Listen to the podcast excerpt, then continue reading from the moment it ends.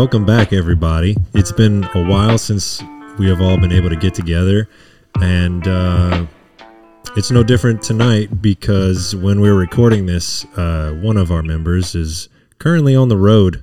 He got called out for work. Cameron, are you with us? Yep, here on the road, called out for work. Nice. Well, thank you for joining us. He's actually gonna introduce the topic today. So, what do we got here?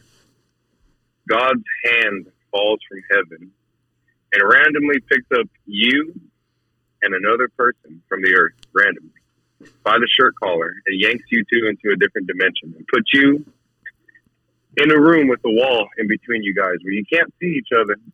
You can only hear each other. And he says, okay, introduce yourselves, but you can't use your name. How do you introduce yourself?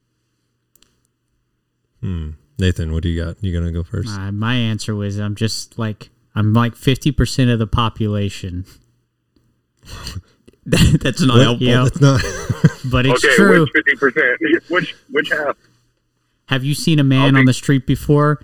Was he average? That was me. I got to raise the stakes. God says if you guys can't get acquainted with each other, if you guys can't figure out who each other are, then... Like, are they supposed to learn our deepest secrets and our deepest fears?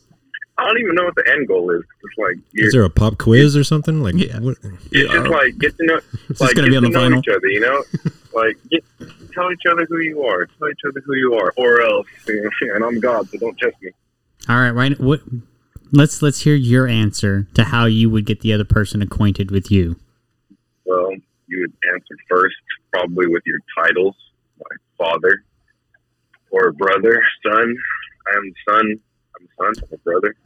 I'm a father. I'm a husband. I'm an HVAC technician. I'm a podcaster extraordinaire. I'm a driver. You know?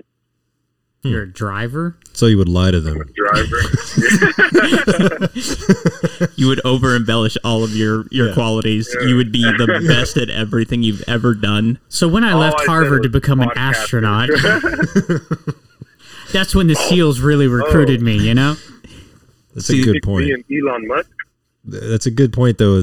Would you over-embellish yourself? Because we all have a different opinion of ourselves than what other people think of us. I would be so degraded. For some people. Some people, if the person in the other room was like, you know, I started Tesla. Yeah. Then you could be like, okay. It's Mr. Musk. Over there. Yeah. Over there. Mr. Or, you know, Musk. Or you could even say like, you know, I was president of the United States, and I was.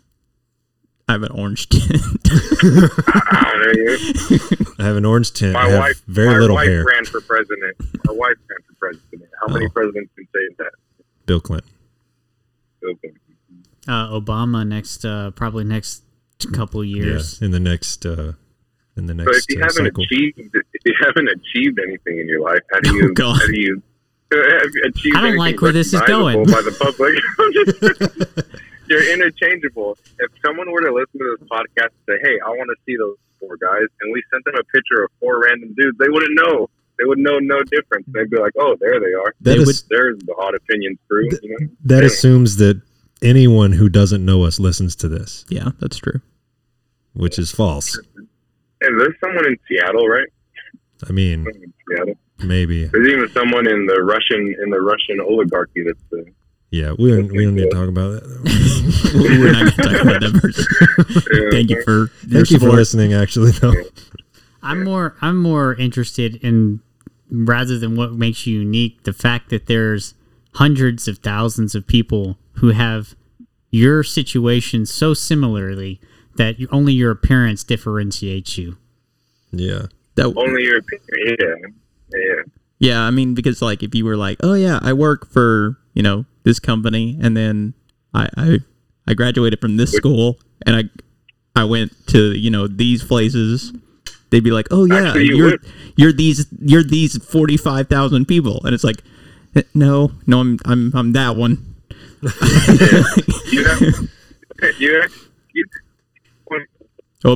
He's breaking up. We're losing you. He's getting sad about this. He's breaking up. Can you hear me now? Yes. Okay. You could pinpoint a little bit, because you could say, I work at this job. Okay, there's 100 employees. You know? Okay, well, I went to this high school. Okay, well, 30 employees went to that high school. I was born in this month. Okay, well, 15 employees were born in that month that went to that high school that work at this job. Okay, well, how would you pinpoint it even further? I was born in this month. You could say your sex. Black hair. I mean, I was born in this month and I have black hair and I'm male. Okay, yeah. Well then there's still 11 more people like that. Dude, if you said you had black hair, you'd be like, okay, so that's 70% of the world's population. Oh yeah, black hair, born in this month, but went to this high school. You say I had went to that brown high school, hair. Went to this job. I had brown hair. I'm bald now. At one point, I had hair. I had hair. Like that, And then the carpet matches the drapes. Okay, wow. 8 people. Wow. How would someone independently verify that? You'd have to look down. You're in God's room. It matches. You have Google. Look up this high school. You think Google knows that the carpet matches the drapes? Yes. It's like, yeah. Google knows all. Elon Musk, does the carpet match the drapes? This is God's Google. So there's a difference between telling this person a lot about what you do, but do they really know who you are? Like, they would know a lot of trivia about you, like where you went to school or where you work. But do they really know who you are? So they'd ask for your third grade teacher's name, what street you were born on. Right. So they could steal your identity. Yeah. What's your stripper name? Give me your first pet and first street you lived on. Yep. Haha, it's a fun game. So you would have to go into your personal hobbies and what you enjoy. And personality traits, things like that. Yeah. Which is hard to describe. It is. It's very hard to describe. It is hard to describe, but when you get down to describing someone, because if you show that picture of us to someone, or that picture of 4 random people to someone who want to see the Odd Opinions, they'd be like, none of you are tall. None of you are tall in this picture. You realize that. Wait, that's Tom Holland. That's the Avengers. No, then they realize that we are our ideas. They realize that it's not us because it's not our ideas coming out of those people. So the best representation of who we are is the ideas that we put out into the world. Oh, no. But then you have to describe, these are my ideas. You can't just tell that to someone. It's just yeah, I mean, you can. Yeah, but then you're like, how far do I go down this rabbit hole? And right. What do these people really want to know about me? Yeah. How fast does this person start to hate me? I think we put too much stock in ideas making us up. I think a lot of people think they're special because of their ideas, but their actions end up being exactly like everybody else's. Yeah, in a lot of ways. Yeah. Yeah. Yeah, because your ideas are just a conglomeration of all the other ideas that you've heard in your life. Right? Mm. There's nothing new under the sun, the Bible says. Right. I'm sure another book says that too. But even then, even if your ideas are just a whole bunch of glued together other ideas that have already been, still whatever you make in the end glued together is still your own unique idea. What is this monstrosity? Yeah, it's oh God, what did I make? It is interesting though, what ideas your brain chooses to focus on and keep in its memory bank. Because what you choose to remember and what you choose to accept as a good idea and what you want to profess is your ideas are your ideas. So we're basing this on the fact that you are the sum total of all your experiences, right? What makes you as a human being. So you would literally have to go through that to someone. You'd have to go step by step. So when I was born, the first thing I remember is being this age and throwing my stuffed animal across the room. And crying because I couldn't get to it because I didn't know how to crawl yet. And then I killed my brother. And then, yeah. Jeez. Oh, so you're a psychopath. Right. I see why you're in this dark room now. Prefer the term sociopath. Yeah. You see, I have a logical lack of feelings. Yeah. I forgot where I was going with it. No, it's all good. So a shorthand. Oh, go ahead. No, you're good. Go. A shorthand for all of this would just be I'm Cameron. Yeah. Hey, there Cameron. You your government name. But your government name is a good way to describe yourself. But you said that you weren't allowed to use names. Well, even if you were, I mean, I could say that I'm Ray, and then everybody be like, "Oh, that's cool." There was a show about Raymond. Right. Are you that Raymond? Yeah. No, there's true. A lot of Rays. Okay, I'm Ray, whatever your last name is. I can't say it on the podcast. Can I Ray Johnson? Can I Raymond Johnson? Oh yeah. There's a lot of Raymond Johnsons, and there's sure as heck a lot of Cameron Lopez's out there. Hey, man. You can't just say my... You've said it so many times. Yeah, we've said a lot of our last names. And there's not very many of Gareth McConaughey or Nathan Fritschenshaft. There is another Nathan Fritschenshaft. I know for a fact. Really? Yeah, and I'm pretty sure there's a Gareth McConaughey out there too. Probably. He's probably very short with very red hair. Nothing new under the sun. Which is why, except for Elon Musk. Which is why I hate when people try to make unique baby names. It's like, just stop, man. Yeah. He's not going to be different just because he's got a different name. Just give him a normal name that everybody knows how to spell. He might be. Elon Musk even won that race. No, I'm sure you've never heard Elon before, and you'll never hear it again. Yeah. No, his son. What's his son's name? It's like A12 or something like that. A12, I think is. It's ridiculous. Didn't they? Anyway, so that was all. That's all. Just to say that the topic for this episode is authenticity, being yourself, like what being makes your best self. Yeah, what makes you. Yeah. Why are you you? Yeah. Why are you you? Why are you? Why are I like? The universe is chaos. There is no reason and no plan. You are as you are, and that is all that is. All right. Good night, everybody.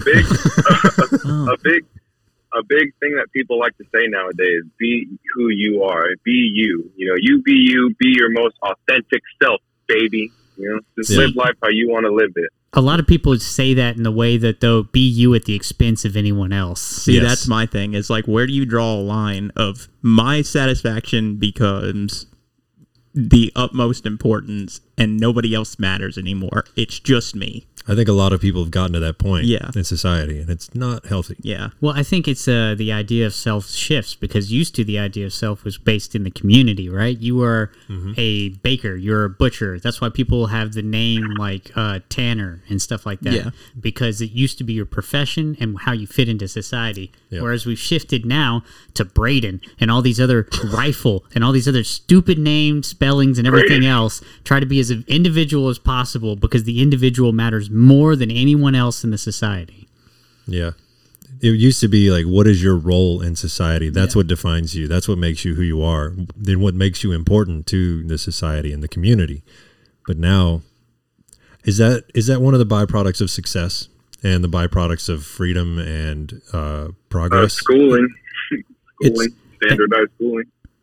the product of being able to have free time and laziness. To be supported and not have to work the fields, not have to have to be useful. Yeah. To be able to be useless translates into people being so focused on purpose and individual purpose rather than benefiting society, because they want to they're already listless. They have to try to find purpose within themselves because they can't find it within society. Yeah. There's no place for them in society. Society is automated. So live your best life. Be your best self, baby. No, there's something to it, like loving yourself, you know, and listening to yourself, getting in tune with yourself. I don't know. People don't even know themselves that well. That's my whole thing with it. Like people say, you know, listen to yourself and kind of live life by your own rules, but you don't even know what's good for you. Well, most of the time. I think that's a problem of, like, too many things go into what makes up yourself. So outside noises shouldn't be what you think of yourself, in my opinion. Your self-image shouldn't come from outside. Yeah, because there's people who fall into deep depression because there is no grounding of self. Like, they don't have any internal desire, so they become depressed because they can't find anything within themselves, and they do need a larger societal support to bolster who they are as an individual. Yeah. But don't you think you should have some kind of grounding to begin with? I mean, well, I understand like you need the support from outside, but you have to have a self that you think of yourself as, even if it's small, if it's insignificant. Well, this is where it comes back to we are the sum of our experiences. Experiences are dependent upon the outside world. They are not just dependent on ourselves individually. They're dependent on the world as a whole. And then that forms and coalesces into our own individual experiences and our individual self. But it still relies on the outer world to exert those forces over us. Yeah. Well, and you need other people to keep you in check, too. To, like, realize, to let you know when you're being ridiculous or you're being over the top, you're being unrealistic. But then you get echo chambers as well that cause people to get bigger than what they should. It's true. So that's why I think there should be a grounding and a...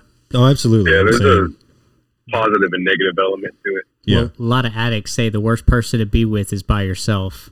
Yeah. So sometimes you can be the worst person to tell you who you are. Yeah, that's true. Sometimes. But then again, like I think what Ray's getting at is you have to have some kind of foundation in knowing who you are and what you're about and what you are good at and what you're not good at. You have to have some kind of idea of who you are, but society helps to affirm or reinforce it or to let you know that you're wrong. Yeah. And I think that's a huge thing about it is like people can't be told they're wrong anymore. Yeah. I agree. Whenever they get told that, it's almost like, oh, it's a hater. It's a negative. It's like, no, it's not a negative. It's something that's in your life that teaches you that you aren't great at everything. Mm. There is stuff you're bad at. Yeah, but people turn to, oh, they're just haters, and I'm going to get over this with some self-care where they cut everybody else off and then do whatever they want. Yeah. What were you going to say, Cam? Yeah, they turn off. We're all judges to everybody. Like, as soon as we walk into a room or as soon as someone else walks into a room, we're judging them instantly. Absolutely. Like, people like to say that. Yeah. People like to say that. You know, I'm trying to stay judgment free, this and that. And, but everyone does it. You know? Yeah, there's no such thing. There's no such thing as a judgment free zone. No such thing. I'm sorry. Yeah. That's a load of crap. I think the individual self is more of a culmination of societal conscience. Like we're almost part of the same consciousness. So we're a hive mind. Yeah. I don't feel we are directly telepathically linked, but I think because of the way that people grow up and how experiences shape you, you're almost part of the same consciousness that coalesces into an individual due to the unique experiences that you have. Yeah. I could see that. I mean, especially since like community and stuff is kind of, if you put somebody else in another community, they would have a different self image probably because it would be a different standard that they held themselves to. Well, there is some credence to genetics as well. Like twins can be put into two different households, never know each other, and still when they grow up, they have similar personalities and likes and tastes and all that stuff. Yeah, I think kids. I think it's more nature than it is nurture. I think nurture it does have an effect. You know, I think you can have an effect on your kid's personality and the way they are. I think you can damage them really easily, but you can't really change them, you know? You can just kind of guide them, but yeah, it's kind of preset, you know? Their personality, how they're going to be. I think it's a little bit of both. I mean, this is a terrible example, but... I think it's a lot of one, little of the other. Do you remember the Dexter TV show where he's a serial killer and his dad just told him how to kill bad guys? Yeah. I think that's a really twisted example of how nurture and nature are two sides of the same coin. Like, you have to, it's a little bit of both. You can have a good nature. If you're born in a bad household, you're going to do bad things, regardless of your good nature. If you have four different kids, all four of those kids are going to have four completely different personalities. They'll have different personalities, but they'll still end up in some kind of trouble, probably, if you're in a rough, if it's raised in a rough household, it's a higher possibility that they're going to come out. Yeah. I mean, that's why statistically... Well, yeah, that's what I said. It's easy to damage a kid, but it's hard to change those goals. You know? Well, I think it's hard to change. There are statistics behind education lowering crime rates, which means that more education, more of a good thing, will change people's attitudes and the way that they interact with the world. They will become better members of society, and they will do better things throughout their lifetime. So even if they have a bad nature, if they are nurtured properly, they can still end up being a decent human being. Yeah. And it's not necessarily just more of the education. It's more quality education. Yeah. Because the quality of it is a big, big factor. I watched a TED Talk the other day. This guy who looked at a couple of dozen,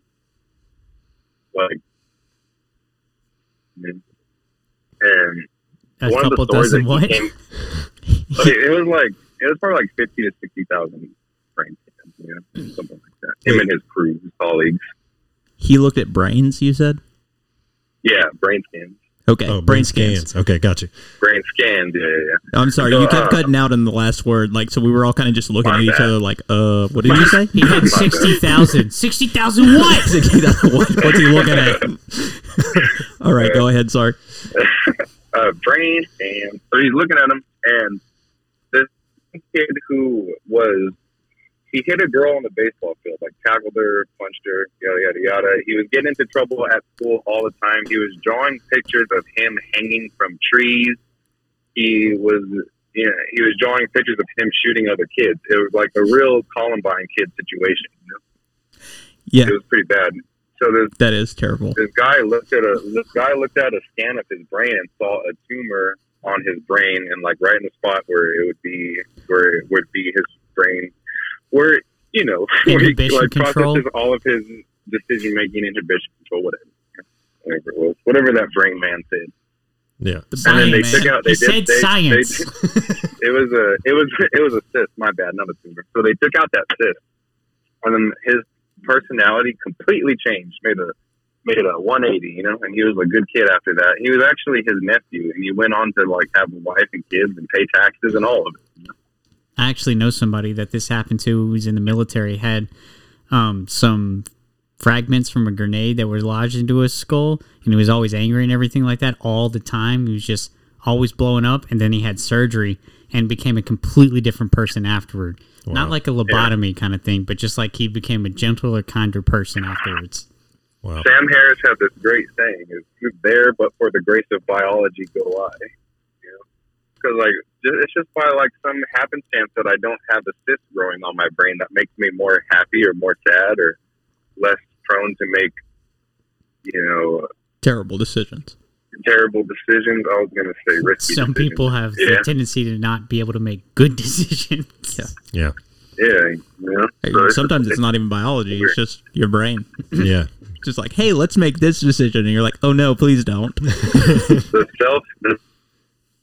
Even people who think that they're women, you know, men who think that they're women, women who think that they're men. Uh-oh. I don't know what we're talking about. Oh, here we go. I don't know what we're saying. Okay, here we go. Issue there too. So we're getting canceled today. I'll try to be as kind as possible. You've already stepped over the line, sir. I know. There's How dare you call him sir? Everybody shut up! Did you assume his gender? There's a self-issue there. All right, go ahead. There's a self-issue there. People, they're trying to find themselves. I don't know. My daughter plays boy sometimes. You know? She gets the difference between girls and boys. How would a person mix that up? How would someone get that mixed up in themselves? You think that would happen naturally, or would the parents kind of push it on? They don't really get it. Knowingly or unknowingly. They don't get it mixed up. They just have things that they are inclined to like.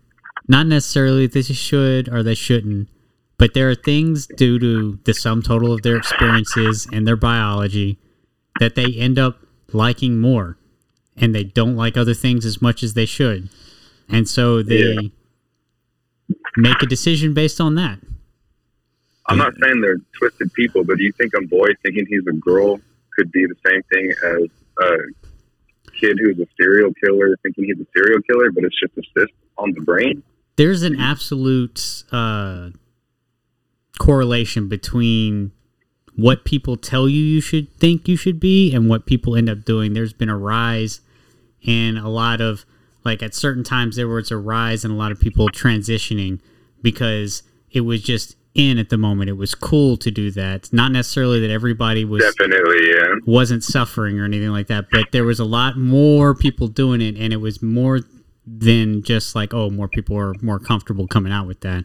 It's because when people say, oh, this is the answer to your problems, more people are going to pick that. Well, and if it's more popular as well, they're going to think that it's the right way to go. Yeah, you know. And there's been a major uptick in transgender kids, or kids saying that they're transgender, in the last couple of decades.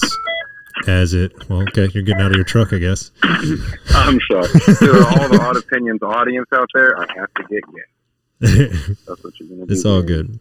It's all good. But like I was saying, in the last couple of decades, because it has been such a mainstream issue and has been pushed by the mainstream media so much, there's been a rise in the percentages, exponential rise. It's like 3 or 4 times as much as it was a couple of decades ago. And not saying good or bad or whatever, but I just think here's another thing. Back to what Nathan was saying about it's a lot of outside influences. Before children hit puberty, they're not concerned with gender.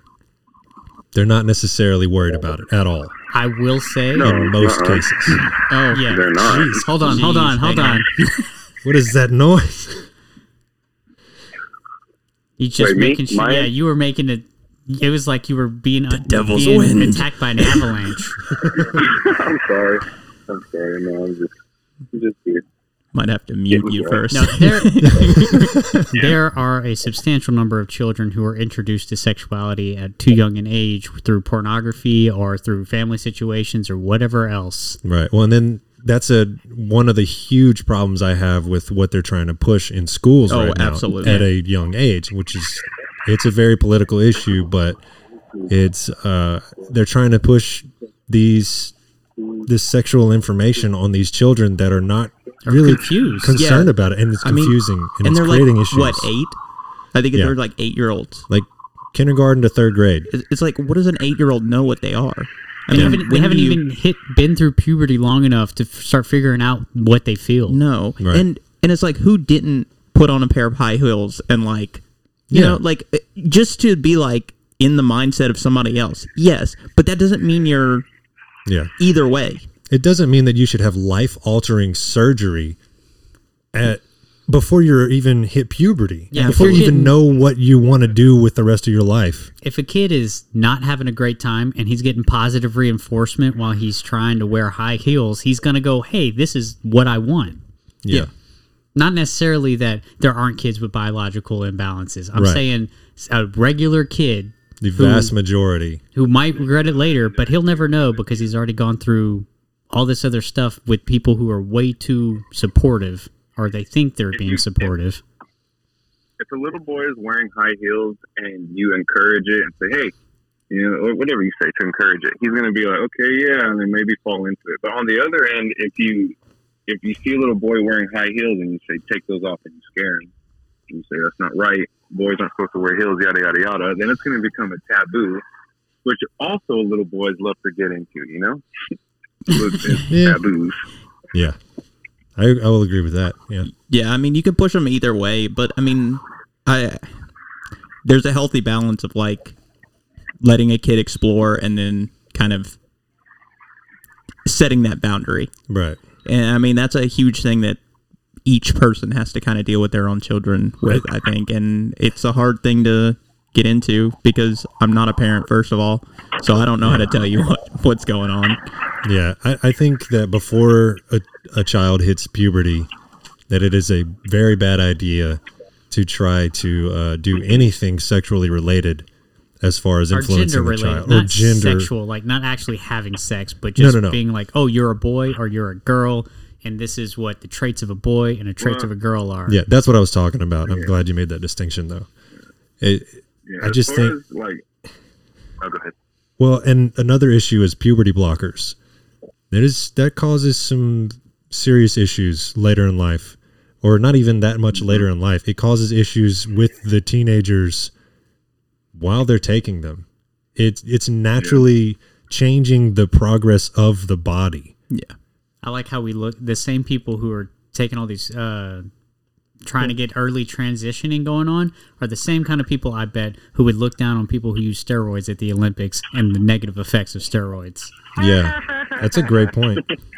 Well, we always bring up the fact, and I'm trying not to be political whenever I say this, but... Get political, Ray. Let's do it. When you have a sports competition and you ban a girl because she has too high of testosterone... Yeah, a biological girl. A biological girl cannot compete in the Olympics because she has too much testosterone. Yeah. But then... A transgender... A biological male... Yes. ...who has transitioned can play in it. Yes. I don't understand how that's fair for that girl. Well, after puberty, where they have been getting testosterone pumped into their system naturally for years before they transitioned. Yeah. I mean, and I'm not trying to be political. I don't mean to be, but that's just kind of where's the standard at? Yeah. Well, and there is a big difference in the way that biological males and biological females are constructed. Our biologies are very different because for whatever reason, we were constructed to do different things, have different strengths and weaknesses, and have different, I guess, roles that we are meant to play, because males and females biologically were created to mate with one another and provide different things for childbearing and child rearing. So, It's in the world today, there's a... Go ahead. Go ahead. You finish. Speaking of that, I just tangent a little bit, but I like the fact that women... they're trying to basically push women out of the spotlight as being women and just make them men, basically, because of the transitioning athletes or the women who have too high testosterone, all this stuff. But at the same time, men are still taking the assigned roles of being the ones who die in war and die in the factories and everything else, and being the coal workers and everything else. Everybody's okay with men dying off by the thousands because... Nobody wants... No, women don't want that, right? But then as soon as it comes to all this other stuff, it becomes an issue. Yeah. And it has kind of shifted a little bit. I mean, there are more women in war. There are more women who work in factory jobs. But it is a huge... It's still a huge disparity. Props to the women who make it there, but most women don't do it because they don't want to do it. Right. Fun fact. Did you know that the NBA doesn't have a rule against women being drafted? Oh, I did know that, yeah. Yeah, so if they wanted to, they could draft a woman right now, and it wouldn't be an issue. Nobody would be like, oh, that's weird. I mean, it would be weird, but I mean, nobody would, say no, because it's not a rule against it. It's countries just, like Israel still put women in, they're still required to do military service and everything, but still. Yeah. So in today's world, there's a big problem with identity and authenticity being a little bit too loosey-goosey, correct? Yeah. I mean, as the world, we're trying to figure that out. Yeah. Is there a problem on the other end of the spectrum? Can your identity be too rigid? Yes. You need to be able to change. Because you said at the beginning of this, you were an HVAC guy, right? And what if you needed to get another job, but you're like, no, I'm an HVAC guy. Yeah. I mean, and it's almost... It's almost like when you used to be assigned a job almost. At birth, you were literally, you were a smith. You were some kind of smith. Even if you were sickly, you had to be a smith. Yeah. Yeah.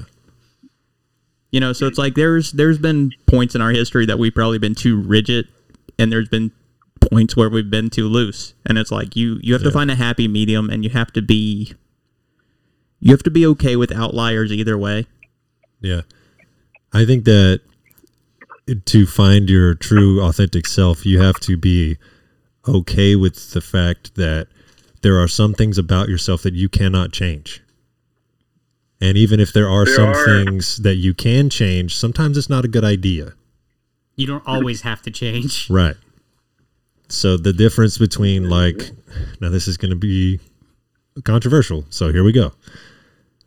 A person who is a biological man but believes he is a woman. The true, authentic self, you know, there's a part of him. There's the fact is he was born a biological man. Can't unring a bell. You cannot change that. Yeah. You cannot change that. You can cut off your male anatomy parts and have implants in other parts of your anatomy to make you look like a female, but you will never really be a female. And that is just a fact that, I'm sorry, exists. And there are cases where there's gender dysmorphia. Yes. Which is where you literally hate your anatomy. And that is a mental illness. It is, because it is a rejection of your natural biology. But it is minuscule. It is a very minute there's marginal cases as best. You can't really talk about outliers. I think we need to get off of generalize on outliers. I think we need to get off sexuality and gender as identity. Yeah, because that's not all there is. Dog. No. But in a more general term, I think what we're looking for, and you can see this in the way that the world has evolved through systems of governance, because like Ray said, we used to be too rigid about jobs and everything else, is that there needs to be mobility, but there also needs to be structure. There needs to be room for change, but there needs to be a rigid structure at times that keeps change from becoming too wild and chaotic. Right. Yeah. I agree with that. So the balance is the hard part, and that's such on a governmental scale, and that is on the individual scale. What is the solid structure that you need? If you're constantly changing, where are the walls built? Yeah, right. Yeah, and I mean that's always the biggest part is like, where do we draw this line? And it's like, okay, well, we drew this in the sand, but the sand kind of washed away from years of being here. So what do we do now? Well, it's like the old adage, like someone walks up to a fence. Or two guys walk up to a fence and they don't know why it was put there. One guy might say, I don't know why this fence was put here. I'm going to find out why the fence is here before I do anything about it. And someone else might walk up and be like, I don't know why this fence is here. Let's just get rid of it. You have to have that balance. You have to figure out why that fence was put there before you just go ripping it up. Yeah. Mm-hmm. And I think we've gotten away from that as a society, and in the United States, in a lot of areas. And I feel like in some areas it was good. I mean, it led to a lot of changes that needed to be made. Like, hey, this wall shouldn't be here because. Yeah. But we figured out, like, why is this wall here? Yeah, that's true. We always ask ourselves that question. Yeah. Well, not always, but in most cases. Some of them were just like, no, whatever, get out of here. Yeah. You got to be careful of that, though, because sometimes, and you see it a lot these days because nobody shuts up. Everybody's talking to everybody all the time. Hence the entire reason we have this podcast. Sometimes people will tell you the wrong reason the wall is there. Right, that's true. Tell you a very convincing reason for that wall that is not the reason that wall exists. Yeah, they're like, this is the reason the wall is here. And you're like, oh, that makes sense. Or that wall was constructed for a bad reason. Yeah. But tearing it down is not necessarily the answer sometimes. Yeah. Well, and I feel like you learn from your past. So things from your past that are considered bad sometimes should be left as almost kind of like you look back on it and you go, that was really bad what this person did, but it was for a reason that they thought was good. And that might not be everybody's opinion. That's my odd opinion. Sometimes bad walls were good for the time they were constructed, and now they're bad and need to be taken down. There it is. That's what I meant. I can get on board with that. Sometimes there's too many cows. Sometimes you got to move the fence a little bit further out. Say the same thing about your personality, though, because sometimes you have a fluid personality. Yourself is it's a mix of rigid things and fluid things. But then you have to look at yourself and those fences that you built and that have already been there that your parents built in you, fortunately or unfortunately. Yeah. Yeah, and I mean... And you have to decide which ones to move and which ones to keep. I think that's a big thing with your personality as well, is like not letting stuff that people did to you or that you ran into over your life, not let that destroy you. Yeah, or influence you in a negative way. How do you mean? Like when you face old demons? Well, yeah, like, I mean, you said like your parents put like bad fences up or whatever. And it was like, you can't say like, oh, that fence was there. I can never tear it down. You have to almost like, you have to discern where your boundary should be almost at a certain point. Yeah. Yeah. I think we all have to do that.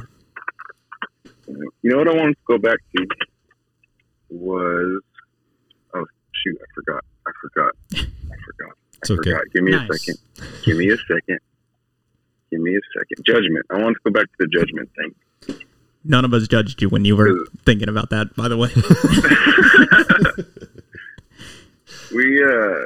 I was saying earlier that we judge people right off the bat, right? Like when they walk into a room. And you're not really supposed to judge people, you know, honestly. You kind of teach your kids that, like, hey, don't, how do you put it? The Bible says that Jesus was not a respecter of persons. He was not a respecter of persons. Yeah, I don't respect you either. Which it sounds harsh on the outside, but it just meant that he, no matter what position you took or you had, he treated you exactly the same. You know? You're exactly the same person. Treat everyone the way that you would like to be treated. Yeah. Put some respect on my name. Put some respect on it. So we see other people walking along in the world.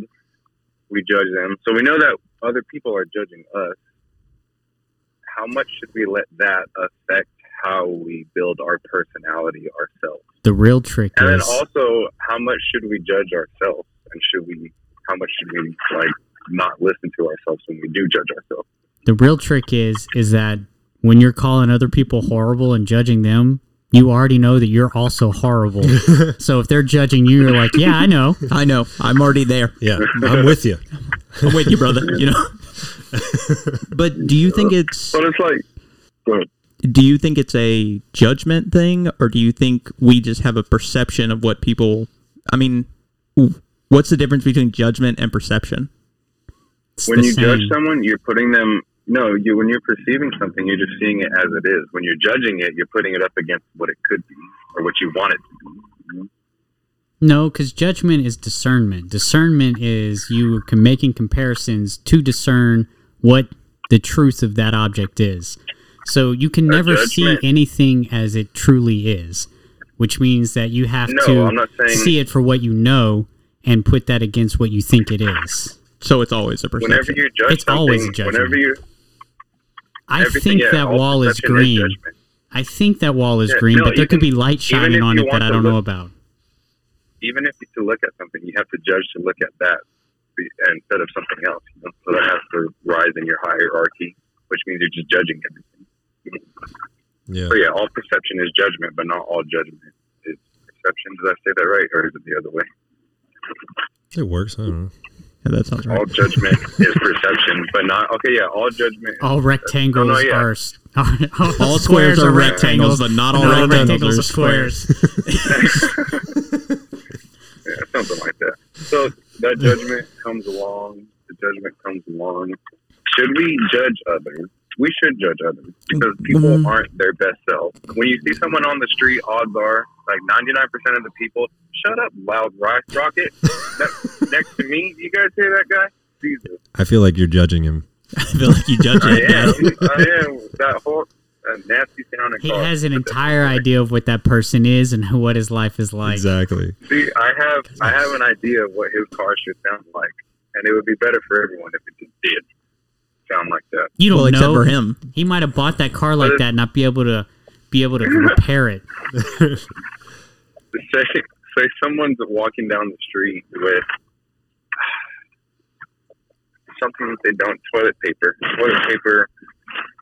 hanging off of their shoe. This is happening right now in the world today. Right now.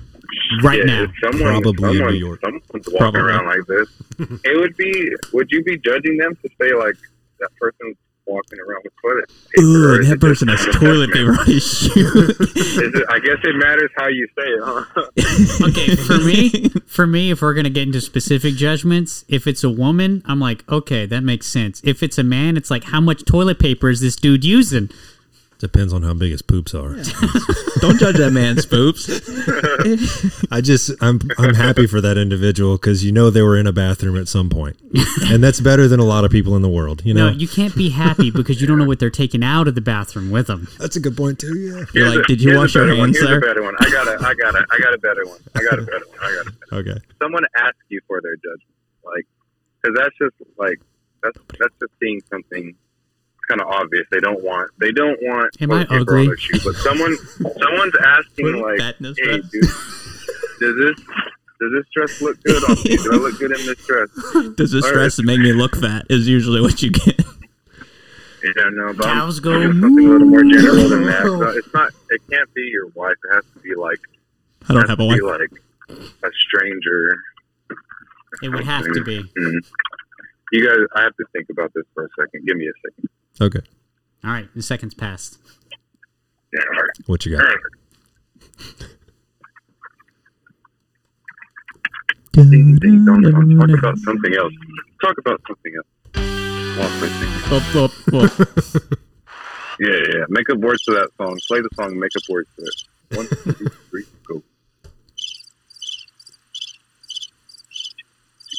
1, 2, 3, go. Crickets, bro.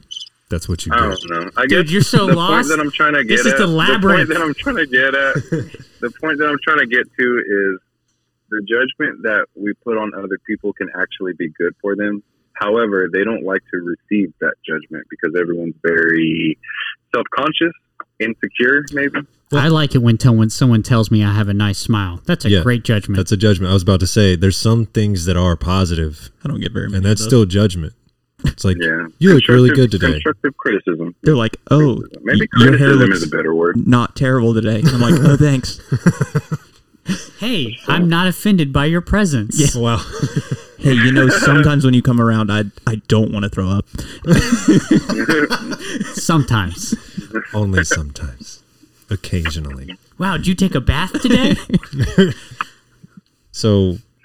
criticism. People don't like criticism. That's the word. That's a better word. People don't like criticism. But even your internal critic is a good thing. Even though you shouldn't listen to him all the time, you know? He's just trying to tell you how things should be rather than how they are. I hate that guy. He loud. They need to hire a new one. Yeah. Everyone has that internal voice, but a lot of people just drown it out or shut it down and be like, I'm good the way I am. I try. Yeah, because he's a hack. You know?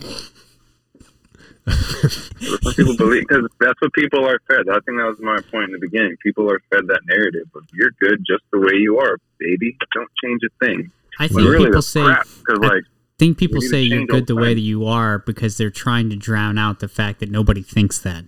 No one thinks they're good the way they are. So everybody's like, just don't listen to that voice is what they're saying. Yeah, but people are trying to get them to accept that voice that says that they're good just like they are. Mm. Well, except for transgender people. Wow. Actually. Thought we got away from that. They're the only ones that are not good the way they are. Not the only ones. I mean, a lot of depressed people out there. Like, there's a lot of people that are like, I don't like me at all. Yeah. If you are overweight, you're good the way that you are. That's the narrative. Mm. Body positivity. That's a big movement as well. Like, there's, but that's, I think that's the, nice.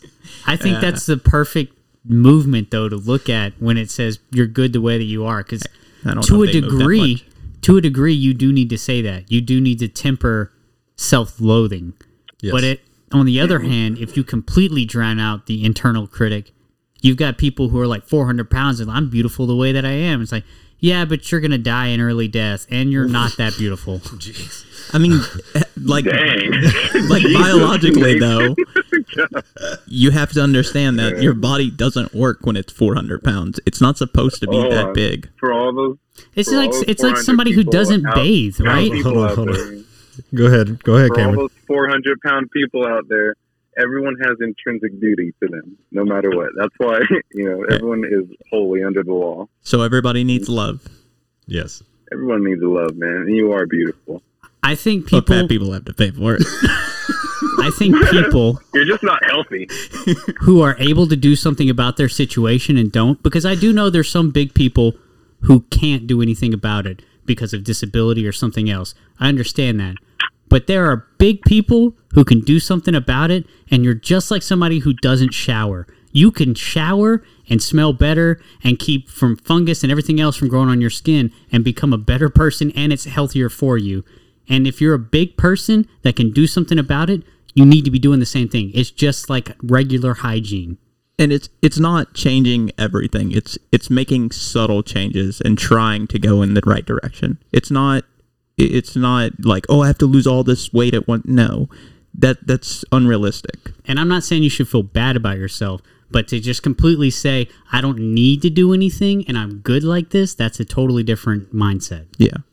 Yeah. My problem with the whole body positivity movement was whenever we had a worldwide pandemic that was undeniably affecting people who were overweight at an alarming rate.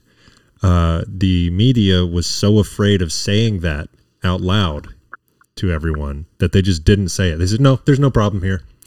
But if you were obese, you got hit a lot harder. The obese community got hit a lot harder during the pandemic than other communities. It's a fact. And older people as well. They buried it by saying comorbidity factors, which is diabetes and a lot of other things that obese people suffer from. Right. Exactly. And, it's something like you were saying. It's something that you just, if you can affect it, you should. Yeah, and I mean, you should. The problem is it's not easy. Yeah, and everybody has that one thing that they have, like, oh, I'll get rid of it at some point. It's like, it's caffeine, it's smoking, it's all these, like, different habits that you have. And it's like, these are things that a lot of people are like, oh, they're not a problem. And then it's like, as you build it up, though, it becomes a problem. But that's why... And this is coming from probably the biggest Coke addict. Coca-Cola. That's why I think it's okay. It's okay to not feel bad about it, but you also have to have the recognition of needing change. Like there's you can have both things simultaneously, where you don't feel bad about being an addict to something, but you also recognize that you want and need change. Yes. Yeah. I'm gonna get called into the office in the morning and be like, hey, can you pee in this cup for me, please? Wow, that's a lot of caffeine. That's a lot. Oh, he meant Coke. Like, oh, okay, never mind. Oh, gotcha. Is there a diet cocaine? Sorry, random thought. My bad. It's just called less cocaine. You think it's weird that we consider ourselves, our individual selves, an inner voice? Hmm. Like, what is it like for people who can't hear? They don't have an inner voice. No, the only voice they hear is their inner voice. They don't hear a voice. They don't have language that way. Mm. Well, they don't have English words that they're going through their head. They hear, Well, your inner voice is just your thoughts, right? Yeah, So technically, a person that is deaf... But it's not a voice. It would be what your language is that you were using. Hold on. Your inner voice is not your thoughts. Your inner voice is you on the inside, and your thoughts are something totally different. What does that even mean? That's what I think too. You're not your thoughts. You don't know where your thoughts come from, but you're whatever is observing your thoughts as they come. Well, that's just the conscious thoughts and the subconscious thoughts. Yeah, your conscious thoughts and your inner voice are the same. No, you can't pull. Okay, ask yourself what your next thought is going to be. Well, that's a subconscious thought. Your subconscious controls where those thoughts come from, but your active thoughts are conscious thoughts. I can tell you what my next thought is going to be if I plan it. Yeah. Because 90% of the... Technically, I'm going to side with Cameron on this one. Technically, if you're going to plan your next thought, you didn't plan it. That was your next thought. You already had it. That was your thought. Yeah. But that would be your subconscious planning your next conscious thought, right? Yeah. However, I'm saying that all your thoughts are drawn out of your subconscious. But like, how did you even get the idea to come up with that thought? Desire. That's what desire is. Your subconscious aligns with your desire. It is your desire. So your conscious thoughts stem from your desire.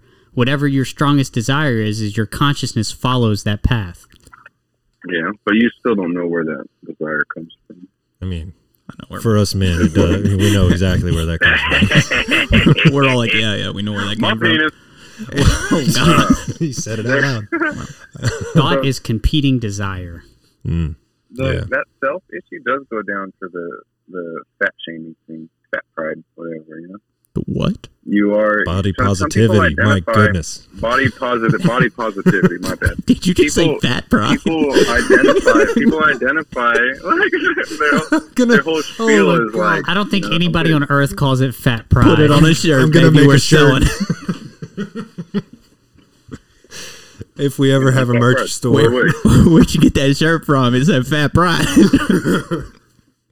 Anyway, sorry. Go ahead. Sure, that's the thing. I don't know. No, nothing. That's it. It's just that identity issue kind of touches every one of the hot button issues. Because even when it comes to abortion, that little self that's in there. Dang, this man's hitting everything. I know. Just going in. He's tearing it down. He's trying to burn the whole mother down. I was like, people are trying to be their most authentic self. How does abortion follow being your most authentic self? Well, if you're a slut, I mean. Oh my gosh! You're slut. Hey, you brought it up. All right. Oh my gosh! If you're a woman who walks around at a parade wearing a shirt that said 22 abortions down, one more to go, then which is actually a thing. Yes, by the way. I know. I didn't know that. Yeah, was a thing that was in the news. Anyway, I think this is a whole complicated issue that we're simplifying way too much, because sometimes it's just the fear of not having a fear of a responsibility you're not ready for yet, and that can happen in a married couple. It can happen for people who've been together for 10 years. It can happen for people who are not thinking at all. Mm-hmm. So it's complicated. I completely agree. I'm just saying there's some hoes out there that's just There's definitely hoes out there. Just trying to get that baby up out of them so they can go get another one pumped in them. Yeah. Oh. That's our entire audience right now. It's just, this is uncomfortable. My bad. Oh, my God. Sorry. Sorry, guys. It's okay. I edit on this, so I can cut that out. I'm not going to cut it out. Guys are like that, too. Guys are horrible. I'm being my authentic self, guys, okay? I'm being my authentic self. You be your authentic self, dog. I don't know what else to be. I don't either. Authentication servers are down. I didn't have my Face ID fast enough. Anyway. My problem with people wanting what they want is that they don't know who they are. They don't even know that their thoughts are not them. I think they do know who they are because they want. I think you are what you want. Mm. No, I do. Yeah. I do. Whatever decisions and actions you ultimately take is the strongest desire that you have. I think you are what you need, and then your wants come later. Your wants are what's kind of decided for you sometimes. It's what you think you want. You are the wants that you act upon. Yes. I think makes it a little more accurate. And you can't say what you need is not always what you want, and what you decide is always what you ultimately want, even if it's painful for you. Mm-hmm. I can agree with that. Yeah. What do I want? Yeah. So I mean, like you could be in a post-apocalyptic situation. You got to shoot your father to survive. He asked you to. Super painful, but you shoot your father. You wanted to do that in the end. Did you? That's a need. That's a no. Forced need. You made a decision. You made a decision that the best thing for you right now is to shoot your father, and it was and you wanted to do what was best for you, so you made that decision. You wanted to do what was best for him in that situation. Either way, it's a want. It's a desire. But you didn't. But you have competing. You didn't want to. You didn't want to. The pain. No, the pain comes from competing desires, and your competing desires. The desire to see your father survive and to support your father. That's a huge desire. But the desire to do what he asked you to, and for you to survive, won out. But he asked you to do it. So does that? Is that a forced want? No, no. That you. The ultimate decision that you make is your ultimate desire. With all the information that you have, correct or incorrect, you desire the final choice that you make, regardless of what it is. I mean, that's the problem with a lot of addicts, right? They want the drug more than whatever else it is in their life. And it's painful for them sometimes. Sometimes it is painful for them to use again, but they want it so bad that they want it more than the other thing that's competing with it. In that moment, yeah. In that moment, they want it more than anything else. So, their body craves it. There'll be addicts shooting up, and in the moment of shooting up, they feel the worst they've ever felt because they're like, I can't believe I'm doing this again. Yeah. It's the competing desires, but the ultimate decision is your desire, your want. And that doesn't make you a horrible person. That just makes you have the wrong decision sometimes because of an ultimate desire. Boy, how many times have we done that?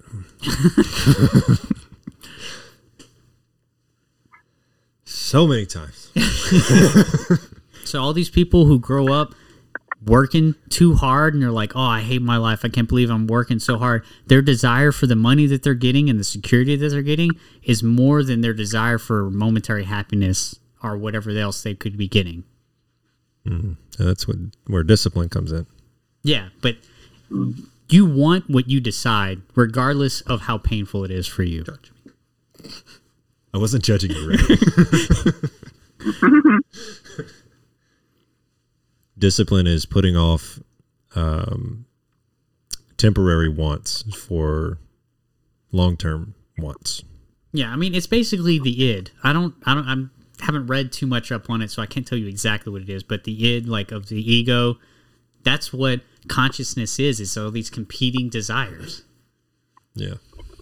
Yeah, and ego is yourself, correct? Yeah, I believe so. Yeah. So you're not those desires, but you're whatever decides between those. You're whatever decides between those desires. He's your superhero. So you're not even. I'm sorry, what did you say, Cameron? What? What did you say? I asked you what you said. What'd you say? Kind of talked over. What's going on? My bad. Huh? I said you're not your desires. You are whatever is choosing between those desires. Yeah, it is your other desire. You are ultimately a single strong desire for something, competing against all other lesser desires. But then you can choose to not pick any of the desires, can you? No. Pick something at the end of the day. It's what rules your thoughts most of the time is what your desire is. If you make no choice at all, you desired for nothing to happen or for you to be uninvolved more than anything else. You desired to be nothing. Yeah, basically. So yeah, you can never not have a desire. There you go. Here's a question. You are a desire. Is it possible to not make a choice? Yeah. Because choosing to not act is still a choice. Hold on, I think we're too. This is ignorance, though. This is where ignorance comes in. Ignorance is the only way to not make a choice is to be unaware of it. Even then, you're still making a choice to stay ignorant to it. No, because ignorance is the act of ignorance. I don't know someone jumped off of a bridge, so I couldn't save them. Okay. Yeah. That's a good point. I think you're right. There you go. Answered the question. It only took, 3-4 seconds? Yeah. See, what were you doing, scientists? Yeah. Anything that is in your conscious thought is in your little spotlight in your head. I know, the things that you can see in front of you, you will always make a choice. Mm-hmm.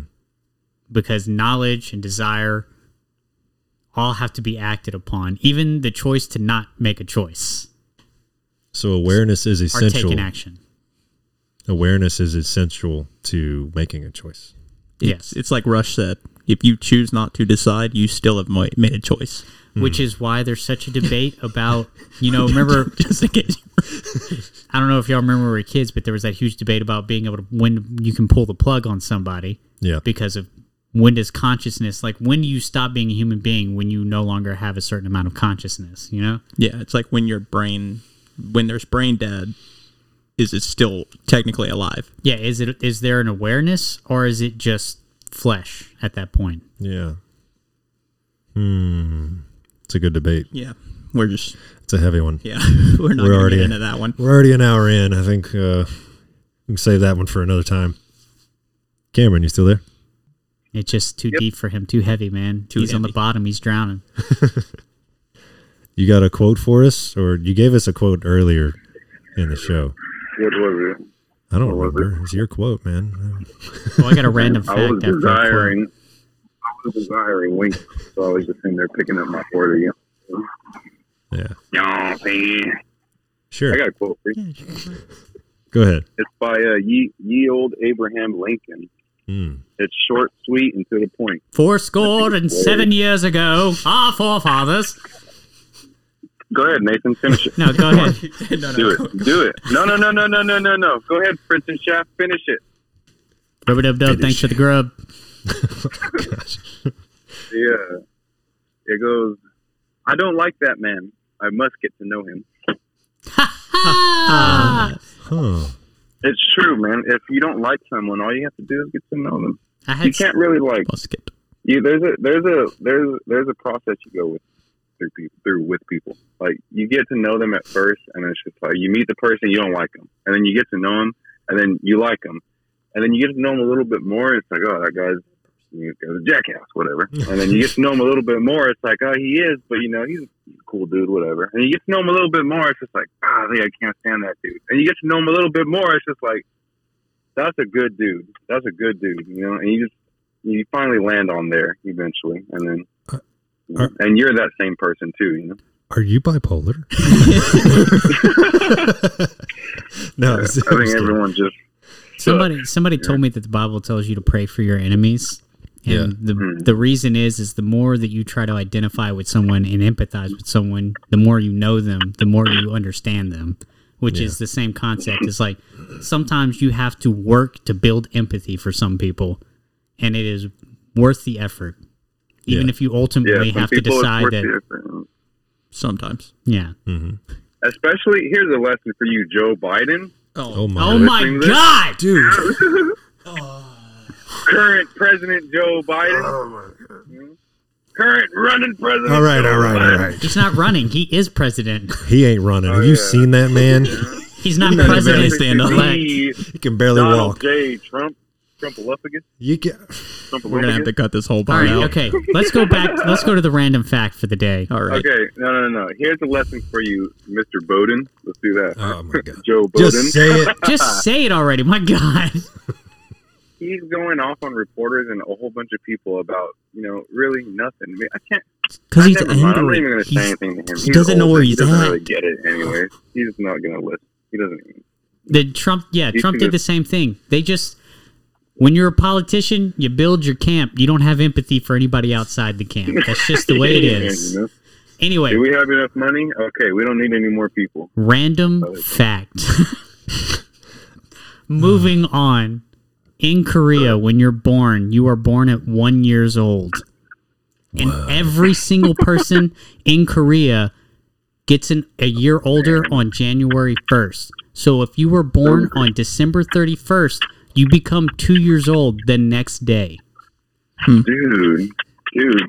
That's weird. 1 year old at first. They must have wombs the size of tombs. Well, no, it makes sense that you would be born a year old because you're technically a year old when you come out.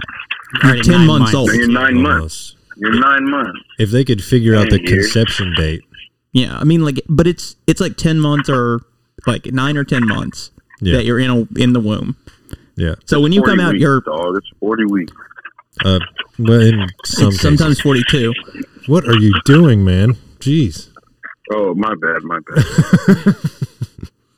Go ahead. So, yes, it makes sense that they're a year old. It doesn't make sense that they're a year older the next day. No. that they turn to the next day. Here's my idea, because seniority is such a huge deal in Eastern and South Asia. The fact that you are 2 years old along with everybody the same year as you, such as in school or in business and everything, it helps stratify the seniority ranks a lot easier than having all these different dates and months. Yeah. That's true. This guy is 46 along with everybody else in that year who was 46. It makes sense that way, yeah. So you said Korea. Is this North or South? Yeah, well, I know a lot about North Korea. Let me tell you. North, what are you talking about? This is always... That makes sense. I think they just didn't want to have multiple birthday parties a year, so... They were like one. That's a good question. I didn't even look into that. One big birthday party for everybody. When do they do birthday parties? They don't have birthday parties. It's Korea. They don't have... Never mind. Have a birthday party. Do they still have it on their birthday? They just don't get older? That would be my solution to it, probably, is like you still have your birthday technically, but you get a year older whenever the year turns. Like the calendar year. That's just confusing. Yeah, it is. To us. Kim Jong-un have a birthday? Do you ever think that we're confusing to them? That we're so confusing to them. They're like, what are these people doing? Isn't it so much easier just to turn everybody to turn on January 1st? Why do they got to have their own day? Why do they get their own month now? Because we're all self-centered. Right. Why do they get a month for their own birthday? I don't get it. We don't either. Nope. All right. Is this done? Are we done with this? Are we done? Can I get out of here? I hate these people. Why do you keep coming over here? All right. Ray, take us out today. All right, guys. Thank you for listening to us whenever you did. Morning, evening, night. We're recording this at night if you wanted to know. And all you ignorant people that didn't make the choice to listen to us because you didn't know about us. They're not going to hear you say that. Yeah, so they won't care, so it's fine. Well, everybody, y'all have a good night. We'll see you next time. Night. Bye, everybody. I love you.